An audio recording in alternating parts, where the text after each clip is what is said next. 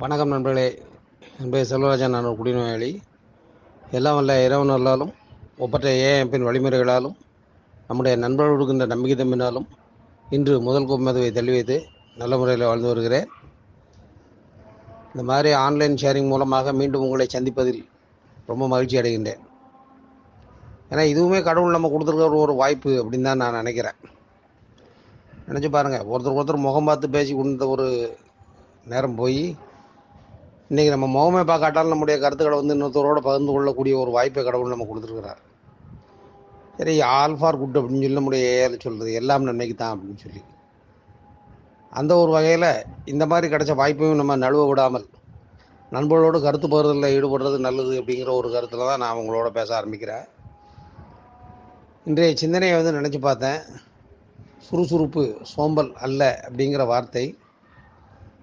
இந்த சிந்தனை வந்து சொல்கிறது தான் சுறுசுறுப்பு சோம்பல் அல்ல அப்படிங்கிறது. ஏன்னா பிப்ரவரி மாதம் பதினைந்தாம் தேதி தினம் நம் சிந்தனையில் வந்து ஒரு வாக்கியம் வருது.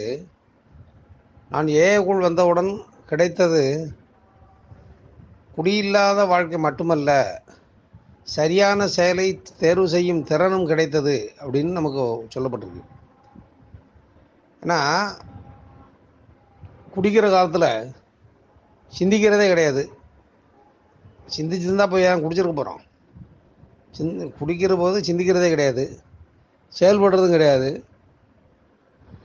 அந்த மாதிரி ஒரு சூழ்நிலையில் இருந்த நாம் குடிய விடணும் அப்படிங்கிற ஒரு நிலைமைக்கு வந்ததே எண்ணத்துக்கு வந்ததே ஒரு நல்ல சிந்தனைக்குள்ளே வந்ததுக்கான அர்த்தம் தான் அதான் நம்ம ஏஎம் மீட்டிங்கில் முதல் நாள் வந்த உடனே யாரோ ஒருத்தர் சொன்னது. அதான் அந்த அவர் யார் அப்படிங்கிறது வந்து நமக்கு இன்னும் தெரியாது. எப்படின்னா குடும்பத்தில் உள்ளவங்க சொல்லி பார்த்தாச்சு. அதாவது அம்மா சொல்லி பார்த்தாச்சு அப்பா சொல்லி பார்த்தாச்சு மனைவி பிள்ளைகள்லாம் சொல்லி பார்த்தாச்சு கூட படித்தவங்க கூட குடித்தவங்க நம்முடைய நலம்புரிமைகள்னு பல பேர் சொல்லி பார்த்தாச்சு. சொல்லி பார்த்த குடிய நம்மளால் தள்ளி வைக்கவே முடியல. ஆனால் நம்ம ஏஐ மீட்டிங் உள்ளே வந்து உட்கார்ந்த உடனே யாரோ ஒரு முகம் தெரியாத ஒரு நண்பர் பேசுகிற ஒரு வார்த்தை நம்முடைய கண்களை வந்து திறக்குது. அப்படின்னா அந்த நொடி தான் வந்து கடவுளுடைய ஆசீர்வாதம் நமக்கு கிடைச்ச நொடி அப்படின்னு நினைக்கிறேன். அந்த நிமிஷத்துலேருந்து தான் நம்முடைய வாழ்க்கை வந்து மாற ஆரம்பிக்குது. சிந்திக்க ஆரம்பிக்கிறோம்.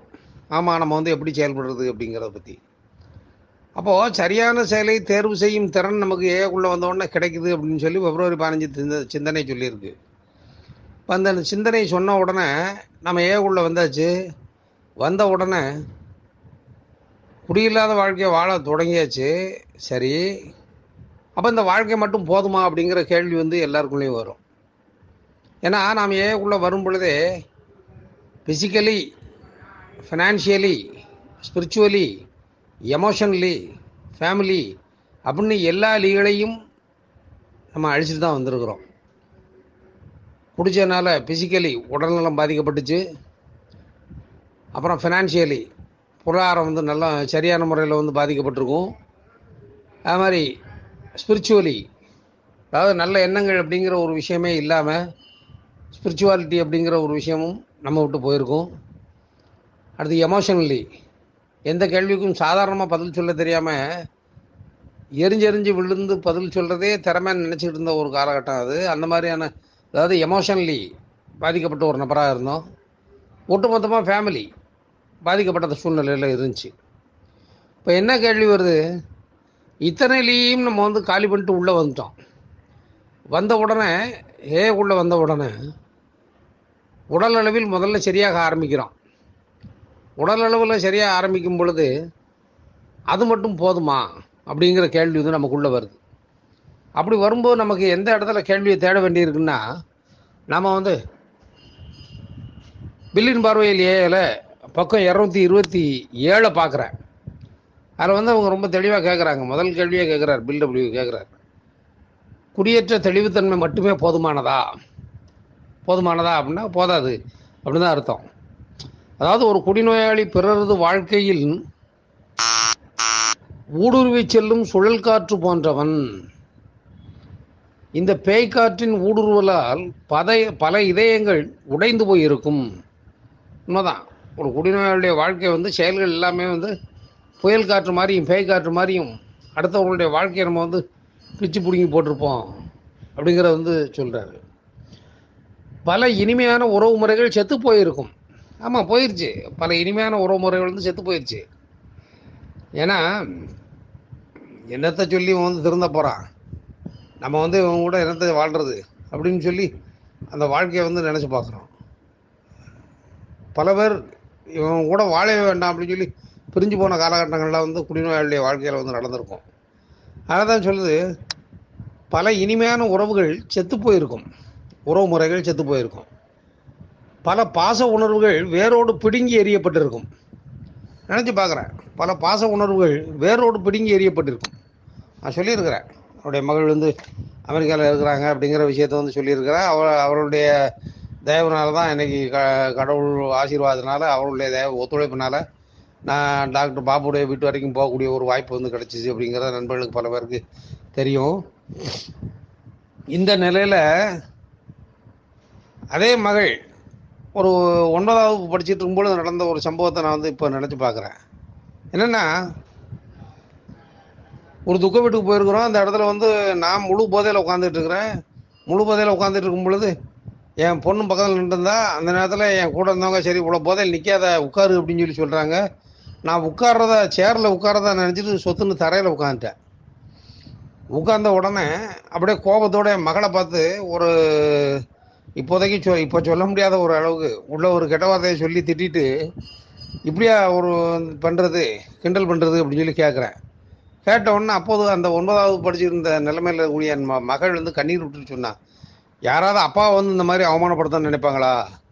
நீ என்ன என்ன இன்னும் புரியலையே அப்படின்னு சொல்லி சொன்னான் அந்த வார்த்தையை நினச்சி பார்க்குறேன் இப்போவும் நாம் குடும்ப உறவுகளை எந்த அளவில் புரிஞ்சு வச்சிருக்கிறோம் அப்படின்னு பார்த்தா என்னை மற்றவர்கள் புரியலை என்னை மற்றவர்கள் புரியலை அப்படின்னு சொல்கிற ஆளாக தான் நம்ம இருந்திருக்கிறோமே தவிர நான் யாரை புரிஞ்சுக்கிட்டேன் அப்படின்னு சொல்லி நினச்சி பார்க்கும் பொழுது வந்து யாரையும் புரியலை அப்படின்னு தான் இப்போதைக்குள்ள உண்மையான நிலையாக இருக்குது அப்போ என்னென்னா பல பாச உணர்வுகள் வேரோடு பிடுங்கி எறியப்பட்டிருக்கும். சுயநலமான பிறரை சிறிதும் எண்ணாத சில பழக்கங்கள் வீட்டையே கொந்தளிப்பில் வைத்திருக்கும். நினச்சி பாருங்களேன் ஒரு குடிநோயாளிய வாழ்க்கையில் ஒரு சாதாரண மனிதனுடைய வாழ்க்கைக்கும் குடிநோயாளிய வாழ்க்கைக்கும் நினச்சி பாருங்கள் ஒரு குடிநோயாளிய வாழ்க்கையில் வந்து மோசமான விளைவுகள் தொடர்ந்து நடந்துகிட்டே இருக்குது ஒரு சாதாரண மனிதன் என்ன பண்ணுறான் வேலைக்கு போகிறான் சம்பாதிக்கிறான். சம்பாதிக்கிற பணத்தை வீட்டில் கொண்டு வந்து கொடுக்குறான். ஆனால் அதே இது ஒரு குடிநோயாளி என்ன பண்ணுறான் வீட்டுக்கு கொடுக்குற பணத்தெல்லாம் கொண்டு போய் வெளியில் கொண்டு போய் போடுறான். இதுவே ஒரு பெரிய குணக்கோளாறு இல்லையா? அப்போது என்ன சொல்லப்பட்டிருக்க மாதிரி ஒரு பழக்கங்கள் வந்து வீட்டையே கொந்தளிப்பில் வைத்து இருந்திருக்கும் எனவே இந்த நிலைகளை கடந்து வந்த ஒருவன் இன்று தான் குடிக்காமல் மட்டும் இருந்தால் போதும் என்று சொல்வானே ஆனால் அவன் சிந்திக்காதவன் என நாம் உணர்கின்றோம். சொல்லியாச்சு. ஒரு புயல் அடித்து வீடு தரைமட்டமாகி பயிர்கள் அனைத்தும் நாசமான பின் தன் உறைவிடத்திலிருந்து எழுந்து வந்த ஒரு விவசாயி புயல் தான் போயிடுச்சே இனிமேல் இந்த சேதங்களை குறித்து எதுக்கு கவலைப்படணும்னு சொல்லி சொன்னால் எப்படி ஒரு முட்டாள்தனமாக இருக்குமோ அதே மாதிரி தான் நாம் குடிய விட்டதுக்கப்புறம் குடிய விட்டது மட்டுமே போதும் அப்படின்னு நினச்சிட்டு உட்காந்துருந்தால் இந்த வாழ்க்கை வந்து அப்படி தான் இருக்கும் அப்படின்னு சொல்லி வாழ்க்கையே பிரயோஜனம் உள்ளதாக இருக்கும் அப்படிங்கிறத சொல்கிறாங்க அதான் சொல்லுது பிற மனிதர்களுக்கு நாம் தீங்கிழைத்தோம் என்று கூறும்போது நாம் என்ன அர்த்தம் கொள்கிறோம்? நாம் எவ்வளோ பேருக்கு தீங்கிழைத்தோம் அப்படிங்கிறத வந்து முடிவு பண்ணிட்டு நாம் இந்த உணர்வு மோதல்களால் விளைந்த உடல் ரீதியான மன ரீதியான உணர்வு ரீதியான ஆன்மீக ரீதியான பாதிப்புகளை நாம் குறைக்கிறதுக்கு என்னெல்லாம் பண்ணணும் அப்படிங்கிற விஷயத்த வந்து செயல்படுத்துறதுக்கு நாம் நிச்சயமாக நம்முடைய பன்னெண்டு வழிமுறைகள் படி நடக்கும் பொழுது இந்த வாழ்க்கை வந்து மாற ஆரம்பிக்கும். அதை செய்வதற்கான நேரம் எது அப்படின்னா நாளைக்கு நாலு மணி நாள் அப்படிங்கலாம் கிடையாது. சுறுசுறுப்பு சோம்பல் அல்ல அப்படின்னு சொல்லியிருக்கிற வாரசிகம் வந்து என்னென்னா வெறுமனே குடிக்காமல் இருக்கிறது மட்டும் வாழ்க்கை இல்லை.